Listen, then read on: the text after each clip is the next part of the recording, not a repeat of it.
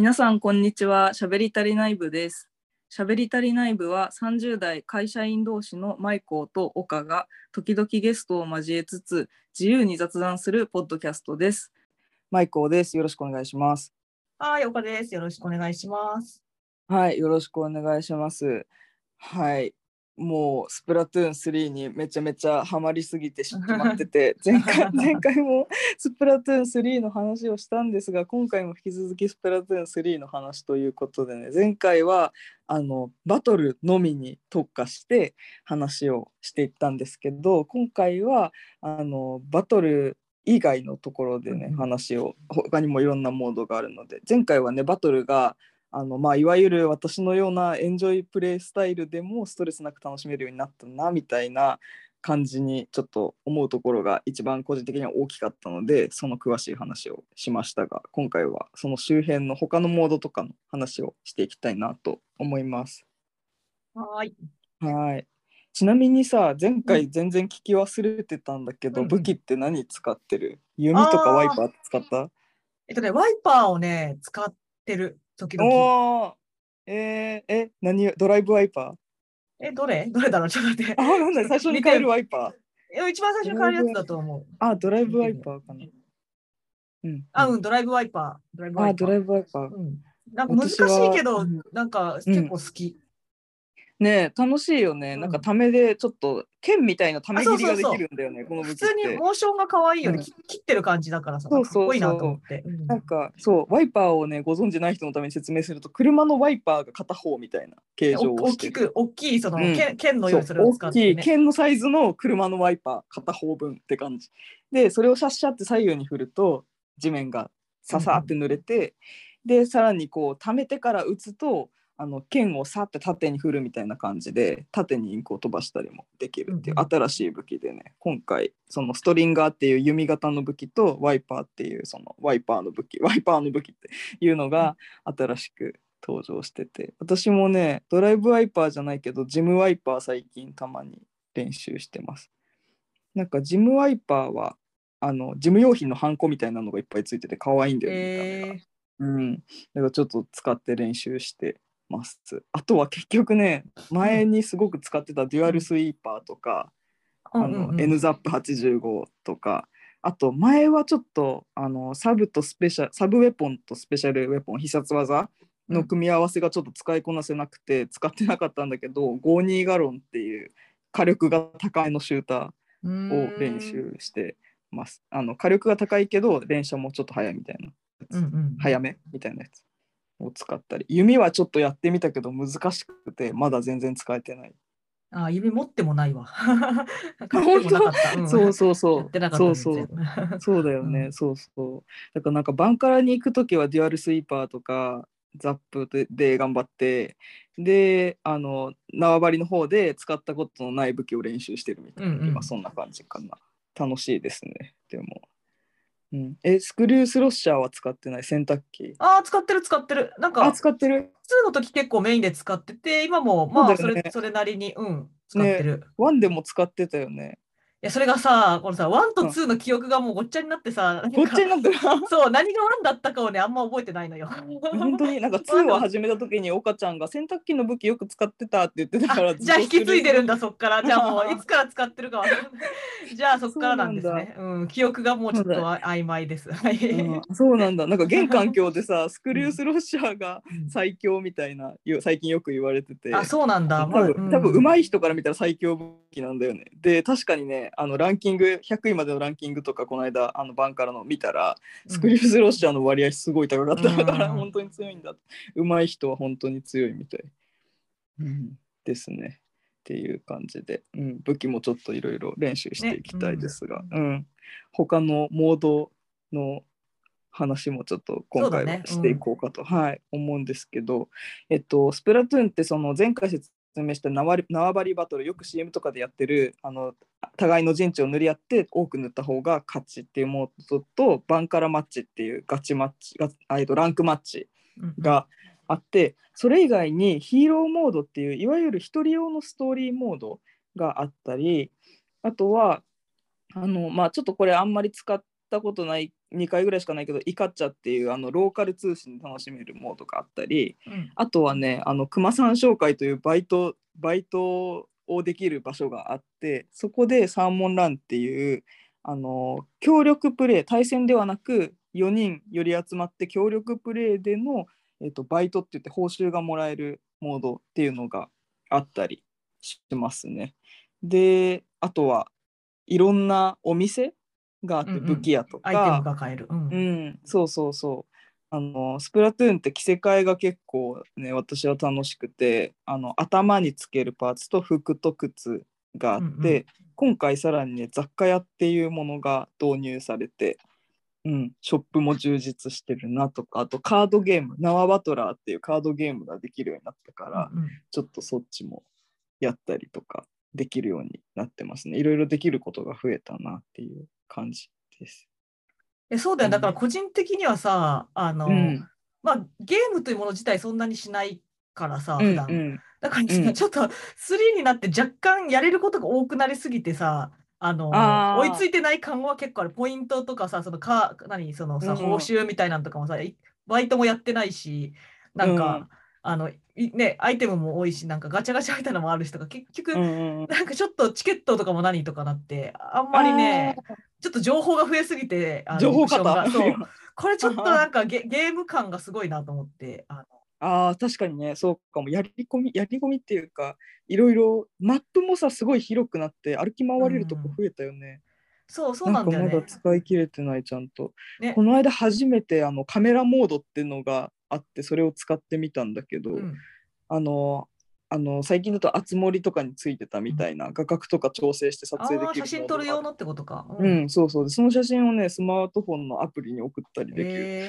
そう。でなんかあこんなことまでついてるんやみたいな感じですごいやることいっぱいあるなって確かに感じあてる。ね、そうだからさ、うん。結構さ、その、あつ森の、うん。あの、あまあれってあのカスタマイズ、別にバトルとかもないし、ストーリーもないから、自分の好きなアイテムを作って、好きなお家を作るそう動物の森ってね箱庭ゲームだから。あそうそうあそうそうだねうんっていうのがさ、うんうん多分すごいあれでね、めちゃめちゃコロナ禍っていうのもあってヒットして、あれから踏襲された要素結構多い感じするよね。なんか同じようああな。なんか確かにそのカメラとかロッカーとかそうかマイロッカーめっちゃいいよねロッカーロッカーを編集できるっていうそうそう。だからあれすごい好きなんだよね。このスプラトゥーンの世界観でいくと、ロビーっていうところ行って、ロビーからこう転送されて、その各ななんかゲームに飛ぶんだけど、そのロロビーにロッカーがあって、でそこうんうんにアイテム入れたり、自分の例えばなんかあの雑貨屋さんで買った本とか、なんかコーラみたいなのとかを買ってきて入れたりとか、服も入れられるし、うん。もちろん。自分の武器も入れられるし、うんうんうん。それがすごいいいよね。ね。意味意味ないんだけど、ただ楽しいっていうだけのそのね。そうただ楽しい。あのリアルタイムで友達のロッカーが見れるのがねあ、そうそうう。そこんな感じみたいな楽しい。あのあれだよね。一緒だよね。プロデューサーの人あのスプラトゥーンと動物の森ってう。今あ、そうなんだ。野上さんっていう任天堂のえー。よく、あの大会とかにも出てきたりあのインタビューとかにも露出してる野上さんという人。でうで、ん。いいいい風に取り込まれてるなって思ってそのね、ロッカーで。あのその動物の森ってその最初その野上さんの前の初代の子供の時にやった64の動物の森って、うん。あのなんか4軒家があって、うん。1プレイヤー1家持てるっていうことになってるんだけど、それをあのその当時の開発インタビューの中でね、あのうん任天堂のその社員の人が子供と遊びたいけどなかなか家に帰ると時間が合わないみたいなあの特に忙しい時とか合わないからあの家をちょっとカスタマイズしといて、うん。あのこういうあこういう感じに今なってるんだとかその当時家には入れなかった。お手紙書いたりとかできるからさ動物の森って、あの郵便局に行って子供宛てにお手紙出してでそそれでお手紙にプレゼントを添付できるからプレゼントやり取りしたりとかなんかそういうやり取りがあっても面白いなと思ったみたいなの言ってたんだけどそのいい部分がロッカーに来てる気がする、あ友達のロッカーこんな感じなんだみたいな。ね、だからさ、うん別に友達と一緒にログインもちろんしてなくていいし、時間、うん自分が入った時に見とけば、あなんかちょっと変わってるな、昨日と違うなとか、なんかそういそうそううそう。ことだよね。それで別に何か話すわけじゃないけどっていう、勝手に見てるだそうそう。けだけど。なんか私結構嬉しい嬉しい瞬間が結構あってあのうん。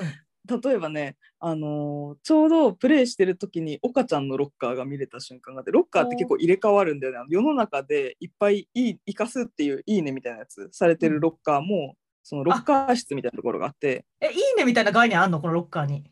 あるよあのロッカーをね開いて本当だ、ボタンあるわ、今今開いた。で、通はい販と生かすってのがえ全然来てなかった。あそうなんだ。つ通報通報通報と生かすあ、通報か、そういうことか。え通報あるんだ。よくないロッカー作っちゃったら。だから今これもらえるのかなと思ったら。ね、ここからね。あ、もうあれだよねあつ森の概念ごめん、あ、そういう引っ張ってた。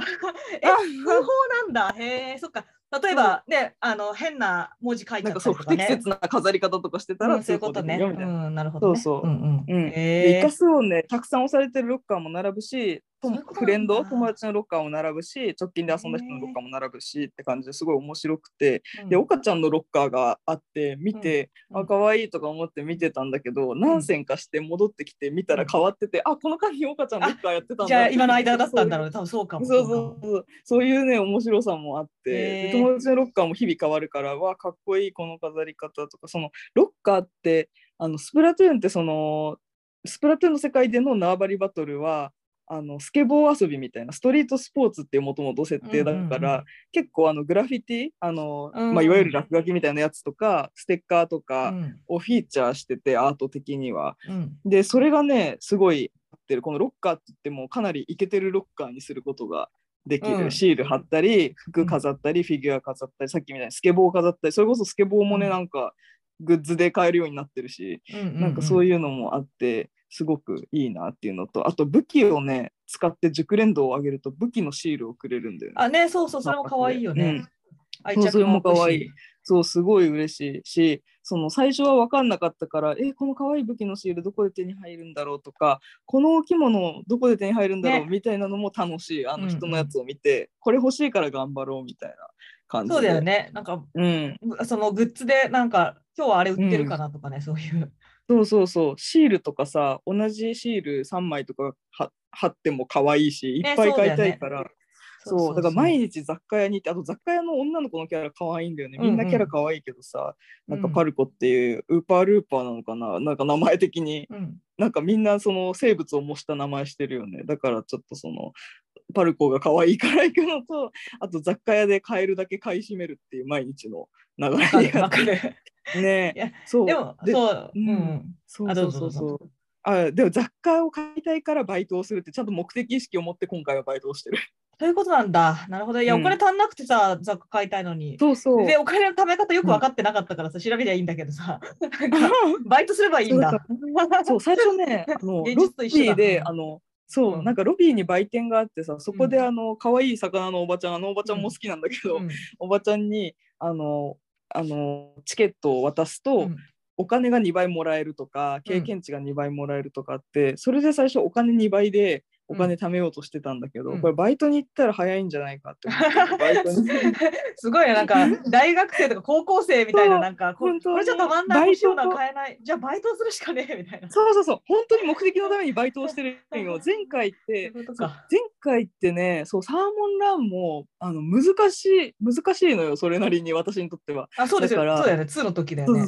あんまやってなかっった、難しいから。うん。そう。難しいしさ友達と一緒の時はね、まあ、友達がうまいからってのはあるけどあのなんか勝つとやっぱり嬉しい勝てる確率が上がるし連携がさ単純にボイスチャットで連携取れてるからさ、友達と一緒だと勝率上がるし負けてもまあ次々みたいな感じでできるんだけどソロだとねほんと勝てなくて辛くて、うんうん。でお金もさ余ってたのその時お金の使い道がなかったから、うんうんあの服も全部買い終わってて全種類もう持ってたから、うんうん。用事がなくてお金を使う、うん。お金いらないなってなんか あまあ厳密に言うと使い道あるんだけどやり込み要素みたいなのあるんだけど私のレレベルではそんなにお金を使うことがなくてでも結構上手い人もねお金数百万とかお金カンストしてますってもう999万9999みたいな人結構いたからうん。だからお金の使い道って本当になかったんだけど、うん。今回はその頭につけるギアを買う服を買う靴を買う雑貨を買うっていうのがあってね、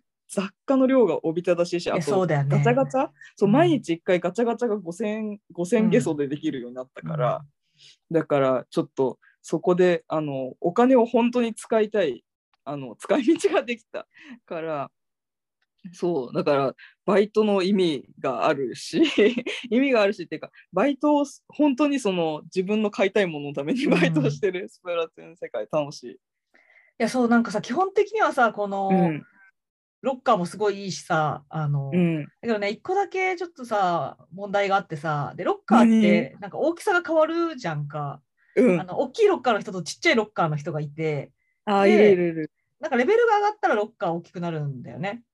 そうそうそう、それ知らなかったけど、そう、ランクが10、ランクっていうの、あ、ランク？うん。なんか普通に経験値が溜まっていくとポケモうんうんンみたいな感じでレベルが上がる。だけど、うん、そう、15になると中ぐらいのサイズになって、30になると最高サイズみたいな、めっちゃでかくなる。だからさそれで最初ちっちゃいやつで,、でステッカーをねんめっちゃ貼ってたの。あのあマックスステッカーを貼っててさでうん急急にある日行ったらさなんか大きくなってなってるよね。なんか上の部分ステッカー貼ってない状態のはみ出してガラガラにななってるの。でそう。やばいやばい。ええ大きくなったと思ってステッカーを出さなきゃと思ったらそもそもマックスステッカー20枚しか貼れなくて20枚使ってて大きくなった時に貼れなくなっちゃったのよ。その枠が全面にびっしり貼ってたよね、お母ちゃん。私も結構びっしり貼ってて。枠がうん増えなくってさ、え、ロッカー大きくなったのに貼れるステッカーの枚数増えないってどういうことってなって、もう今さ、大きくなるのを怯えてる。大きくなっそうか。と、増えないってさ、枠が。それだけえー、が今小から中になった時に増えたような気がしてたけど、小の時にあんまり貼ってなかった。増えてなく20枚のまんまなんだよね。だからやむを得ずさ、なんか、うんあの、中には貼らないとかさ、なんかそういうので調整しなきゃいけない。そこだけ、うんうんうん。ちょっと、大きくしなくていいんですけどぐらいのこっちはさ。あ本当に？私は早く大きくしたいけどあのこれってさそのリアルタイムで見れちゃうじゃんであの、うんそのさっき言ってたみたいなさちょっとスあのストリートファッションとかをフィーチャーしてて、このまあいわゆるこれってそのなんか自分の持ってるものをプレゼンするコーナーでもあるじゃん。まあね。もはや。だからさ、かっこ悪いとさ、嫌だっていう、だから、やばい、やばい、もうガラガラじゃんみたいな感じですごい慌てて中になった時に、あショーのまま引き継がれて、あの、あつ森の部屋大きくなった。時みたいなね。全部の家具が中央ね中央にあるみたいな、なんか、あの部屋がさ、四方に広くなってるから、すごい部屋の中央に密集したよみたいになってる あの状態になって、で、うわ、ロッカー小からロッカー中になって、単純に大きくなった分のスペースめっちゃ余ってるってなって、慌ててやり替えた。うわーって、全部。えそうあとさ、ちょっと関係ないんだけどさ、あつ森の時にね、なんか小学生と一緒に遊んでたことがあって、えー、あのなんか友達の姪っ子と遊んでて、友達の姪っ子が友達連れてきて、なんかその友達のその弟が来ちゃって、なんかめっちゃ島に知らん子供たちめっちゃ来たみたいなことあってさ、で、お母さんフレンズになって、フレンドになってくださいみたいな感じでさ、なんかうんうん。しばらくあつ森内で子供たちとなんか鬼ごっこしたりじゃんけんしてたりして、来週また遊びましょうみたいな時期があったわけよ。えでー、すごいじだからゃん。その時にフレンドになってるさ小学生たちがさ今もう多分まだ小学生だと思うんだけどさ、いるからさロッカーとかもさなんなんとなくさ、なんか自分の友達とやっぱちょっとさ年も違うしさでも、うんうん。あの彼女たちの美意識でさこのロッカーを作ってるなんかそういうのがさ、うんうん。ちょっと個人的には面白くてさなんか。面白いよね。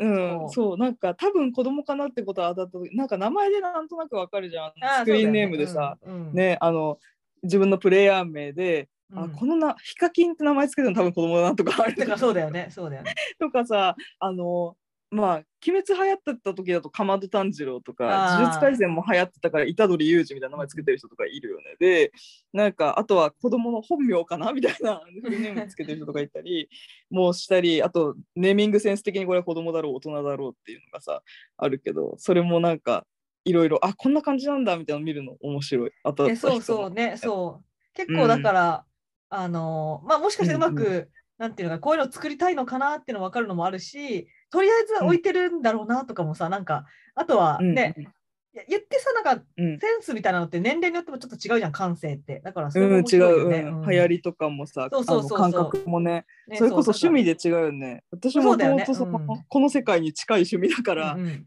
あのこれやろうあれやろうみたいな感じでやってるけど多分その本当にねシュッとしたかっこいい感じで作ってる人もいるしあーねちょっとモード可愛い系みたいなね白黒にしたりとか、ね、そうモードっぽい感じでそう。人もいるよね、ん。そうそうそうそう。もういるしすごい可愛い推しで作ってる人もいるし、うん。でね私はなんかビレバンみたいな感じにしたいんだけど、うんうんうんなんかすごいあのそういう感じで作ったりあの個性が出てて面白い人のそれぞれの、すごくいいよね二つ名とかも変えれるから今回はそれも一緒に見れて面白い。そうなんだよね、うんだからさあのそれこそ、あつ森の時にさ、すごい。あつ森もそう思った思っあそうた。ああの時つ森じゃん。にそう。だから、森ってそのお互いの島に行ったりするときにさ、その飛行場からこう来てくれるんだけど、飛行場からうん。その二つなみたいな、なんか、なんだろう、ね。今行けてるルーキーのと何か、そう。さすらいの旅人のほにゃほにゃさんがあなたの島に来ましたみたいな。そうそうそうそう。なんかそういうので、うんうん。意外とそこでコミュニケーション、なんだよそれとか言ったりさ、そのね小学生の友達とかそうそう。だとさ、なんだこれみたいなのとか、っていうのが意外とコミュニケーションのきっかけになってさ、なんか大した機能じゃないんだけどさ、それがこのスプラトゥーンでもさ、その2つ名がつくつけられるってことで、あやっぱそうそう重要な機能だったんだなって思うよね。ね、でもスプラトゥーンのいいところってさそれがあんまり主張してないところがいいよね。あのーうんうん相手とマッチングした時とやられた時とその最後の表彰の時とあとこのロッカーでしかさ見ることがないからうんうんなんかちょっとクスッとできるぐらいでちょうどいい気がする。でうん。も、集まりとかもそうじゃあなかった？空港で来るときだけだった気がする、それ見てて。あそうだね。でもうん集まり結構大写しになる時間が長い、あのパタパタパタってあの飛行場みたいな演出があって結構長かったんだけどなんかそうだね。それの短縮版みたいな感じ、うん、だからなんか、ね、でもやっぱ大事なんだなって、こういうのの積み重ねでなんかどんどん良くなっていくんだな、ゲームってってすごい思うよえーね。ね今何にしてる2つのいや、それがね、ただ、と言いつつ、あつ森の時にも全然興味なくて、スプラトゥーンもね、最初ずっとデフォルトで、最近ちょっと変えたかも、しかもそれ今どこで見るのかもわからない。あロッカー開けたら見れる自あ、ロッカー、ロッカー、ロッカールームちょっと移動します。ちょっと私ちなみに今冷たいゼラチンになってる 今ね、これごめん、デフォルトかも、バンカラなルーキーって書いてあるから、これデフォルトセあそうばットだなデフォルトだ変えてなかった。ぜひ変えてほしい。これさ、ガチャで、日々のガチャで手に入ったりとか、あのカタログレベルっていうのがあって、それが上がると、バトルをやっていくと手に入ったりするから、ちょっとぜひ。そうだよね、それで、そう、ガチャもさ、実は回したことなくってさ、回すかって思って今回ししてほしいよ。たんだけどさ、もうさ、全然ガチャ1回5000 5000ゲソゲソでしょ。今100 109 ゲソしかない。バイトしなきゃいけない。雑貨で使い果たしちゃうから、バイトで、あそう。の5000までは貯めてから寝るみたいな。いや、そうだよね、バイトしないとだから、雑貨でさ、使い果たしてさ、でそうシールとかさ、10枚とか買ってさ、でよし、貼るぞと思ったらさ、これ以上貼れませんみたいな。雑貨もそうそう。で雑貨もさ数万円の高い雑貨とかたまに置いてあるからさ欲しいけど買えないバイトしなきゃみたいな感じそう。いや、バイトしてなかった。これ、だかから今この世界に来て、まだ一回もバイトしてないニートなんだよね。だから、らあーバイトしてほしい。バイト面白いよ本いや当ロッカー飾ってるだけだったな、貯金でやってたわ、うん。そしたら。バイトやってうん。ねえわ、貯金はすごいね。コツコツちゃんとねでも使わずにちゃんとな貯めてた。の貯金、何のお金を持ってるかも分かってないけあ。ど、バトルとかで、バトル中のねレートが悪いお金ををそう使ってたんだろう。ね。いや、バイトしレートよう。悪いお金。そうだよでもねガチャで可愛い置物とか出ることもあって私ファービーみたいな可愛いガチャみたいな人形が出たりとかして、うんすごくいいガチャは。めっちゃいい。シールがもらえる時もあるし確だかからあれだな、うん。すごい今改めて思ったのが、やっぱうん。今回そのスプラトゥーンって、よりやっぱコミュニケーション特化というか、ね、そのうんうん。エンジョイ勢にもさ、優しくっていうのでさ、みそうん優しいなでさ、よね。これだってガチャ一人でやってたらこの存在に気づかずにあのずっと過ごしてたかもしれないし、この2つなみたいなやつも、あー多分変えずにずっといたけど、今言われたらさ、あ、バイトしようとかさ、バイト今までしてなかったけどさ、うえんねバイトしてお金貯めたいとかさ、やっぱうん。そういう感じでみんな広まっていくんだろうな。これどどこでなんね。なんかね、これどうしてんの？とそうそう。このネームプレートそういう会話するし。うん。ね確かに学校行くと私もね会社の後輩で3から始めたことを会社で話してるんだけど、うん。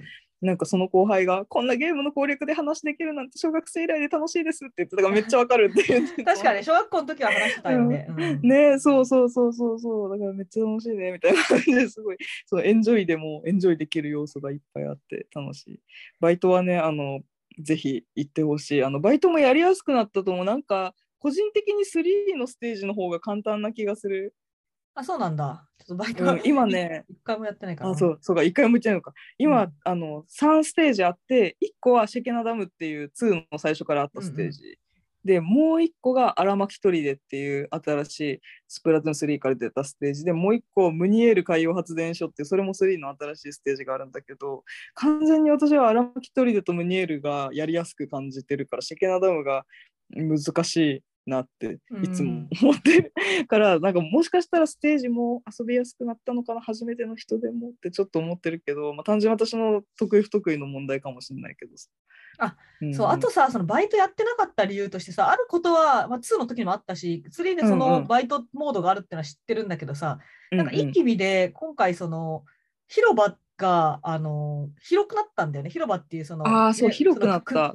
屋さんがあそったりとか武器屋さんがあったりうんうん。するのが、実際お店の街の外なんて外観になっててお店の中入っていくみたいなさ、感じうじゃん。そうそうそうで広くなったからね、バイト結構歩かないといけなくて、バイトに、ね、出会えてないっていう、その 別に自分で探したらいけるんだけど、視点と出会えてないっていうのはあるかも。あとさ X でメニュー開くと直でいけるのもあるよねああ、そうそうだね。そう。でもさ、でもそれで行っちゃうとさ、いつもそれで行ってさ、武器屋とかさって実際この街のどこにあるか知らずにさ、そうそう。行っちゃうとかあるよだからね、初回は絶対徒歩で入りたかったんだあそうそうわかる全然最初そう、最初雑貨屋が見つからなくて、雑貨屋はどこなんだよって思いながら、雑貨屋はメニューにはいるようだけど、これにメニューから直でワープでは今入りたくないみたいな感じで、ね、そうそう。徒歩で探してた。だからそれで縄バトラー道場も発見が遅れた。わかんなくて、どこにあるんだよと思っえ、て。何それ何それ？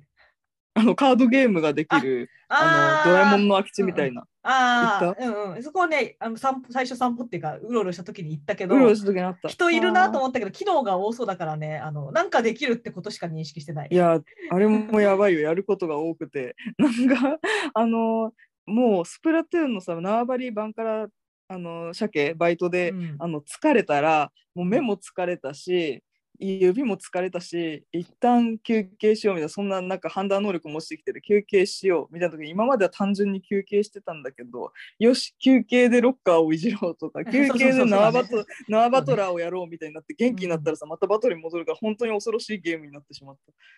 これさ、やめられなくなっちょっと今回その言ってその何あのストリート系の世界観だけどさちょっとアジアンだよ。ちょっとってかだいぶアジアンだよね今回の街のそうあの最後のさ2のフェスの結果で変えますって言ってたからさあそうなんだ、えそうコントン VS が秩序だったんだよ、コントン VS 秩序で、うんうん。そうその時ねコントンの T シャツもグッズ化されて買ったんだけどあのコントンが勝ってその結果のバンカラ街なんだよね、だからねあそうなんだ。そう今までね行ったことあるところで言うと香港とかねぽいぽいぽい。うん。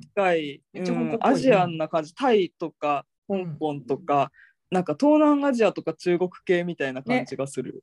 うん。そうだよね。なんか本当、ねなんて言うんだろう、そのさ、うん。室外機がさ、外にバーって出てるさ、あの、うんうんうんマンションっていうか、そう集合住宅みたいな、ですごい、うんうんうんうん。あの外に洗濯物がベランダがなくて干してある感じとか、いいよね、そうそうそうそう。この感じ。そうそう、なんかね、そう、何回かしか行ったことないけど、香港に行った時の感じにすごいね。すごい確かに香港っぽい。うん。あと鳥居みたいなのがそのこのなんかごちゃごちゃしたちょっと裏っぽいのになんか、うんなんか大きい鳥居みたいなのがボンってあったりとか鳥居っていうかなんか神社のなんかなんかそうそう、なんか八ね。坂神社の入り口みたいなそうそうのがあったたりそうそう、あるある。なんか曲もさ、フェス中の曲も、なんだっけ、バンカラモダンみたいな曲も、あの、あの、なんだろう、サンバっぽい、なんかピーピーピーピーピーピーピーみたいなの言ってるんだけど、サンバっぽいけど民謡っぽさとアジアっぽさがちょっと入って、アラビアンっぽさみたいなの入ってるんだよね。多分サンバにしたのはさ3だからかなって思ってるんだけど あのすりみ連合もさ3とミだからでほな解散とか言ってるし三つ編みだし、メインキャラあの自分のキャラクター最初三つ編みだし、うんうん。トライストリンガーも参加者に売ってるしなんかそれはシャレかなって思ってたんだけどシャレなだけじゃなくてそのサンバっぽさとそのあのその歌ってるキャラたちのその民謡とか、なんかちょっとあのアラビアンな感じみたいなのとか混ぜてて面白いなって、なんかその混沌の感じがいい感じねそうだよねやっぱ。うんだからさ、広くてさ別になんなんかあの何ただの何にもないっていうかただフラフラできるだけのエリアも結構あるけどさ、うんうんうんうん、それでも楽しいからやっぱこういう世界観ってすごい大事だよね。なんかゲームする上での没入というかさ、ねそうそう、ね、めっちゃこの世界観すいごい。やすごい可愛い本当なんか、うん。あの全然意味もなくあの階段とかすごい登れるからわかるわかる。そうそう登っちゃうよね。ねあの屋外にさめっちゃあのいろんな建物があってその店以外の建物もね結構登れてだからそこから写真撮ったりとかして結構しばらく遊んだりしてた。ね。